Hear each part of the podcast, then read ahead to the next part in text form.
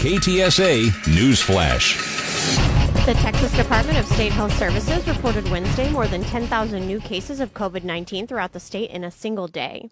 That's the most since February. The number of hospitalizations is rising as well. Texas health officials report almost 5,300 COVID 19 patients are hospitalized. Virologist Peter Hotez of Baylor College of Medicine has this to say. The problem is vaccination rates are still uh, not very high in this part of the country. They're ridiculously low in Louisiana. They're also ridiculously low in some parts of Texas, like East Texas, for instance. Texas Governor Greg Abbott is issuing a new executive order on COVID vaccine mandates and passports. Republican says no governmental entity can force people to get the shot because he believes in personal responsibility. The new order also bans state agencies and governmental agencies from requiring proof of vaccination for those wanting to enter a building. Public and private entities receiving public funds are also prohibited from requiring proof of vaccine. The governor noted there are no coronavirus related operating limits for any businesses, but does not want people to wear masks. Nursing homes, state supported living centers, assisted living facilities, and long term care facilities are exempt from the rules. The sentencing phase is recessed till Monday in the trial of a man found guilty of capital murder in the ambush killing of a police detective in San Antonio. A jury convicted Otis McKane on Monday of the fatal shooting of Detective Benjamin Marconi in 2016. On Wednesday, prosecutors wanted to show pictures of the crime scene found in McKane's cell phone. The defense objected, saying they hadn't seen the pictures. The judge recessed the trial to give the defense time to review the phone's contents. McKane faces the death penalty. The trial resumes Monday morning at 9 a.m.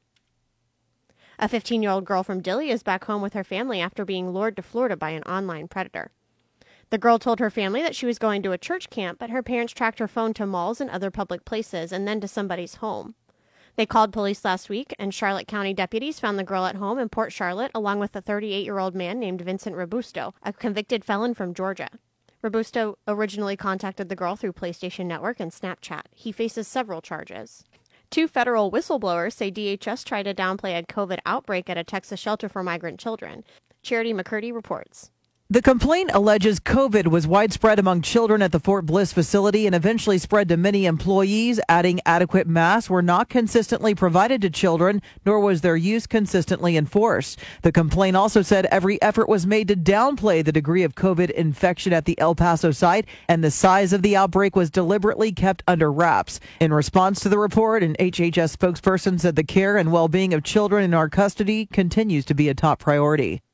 Steve Kathan from CBS News says a major football conference that's under siege is taking aim at ESPN. A lot of the talk on ESPN has been about two big schools leaving the Big 12 conference for the Southeastern Conference. But once Texas and Oklahoma made the decision they wanted to leave the Big 12, the Big 12 really was done. Now the conference has sent a cease and desist letter to the network that carries a lot of its games accusing on air talent of encouraging other conferences to pick apart the league.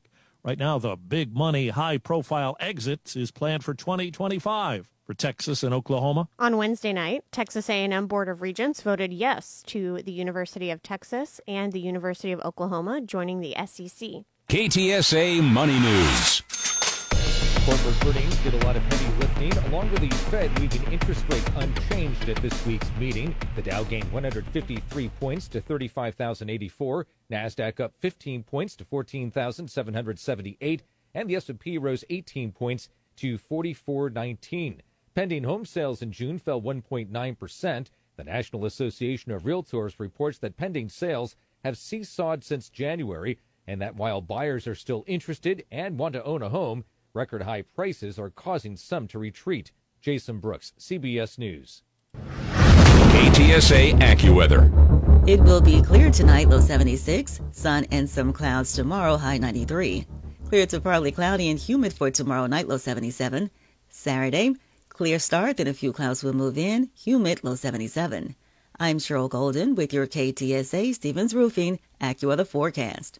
And I'm Katie Barber. Good news around the clock at News Talk 550 KTSA and FM 1071, and news anytime online at ktsa.com.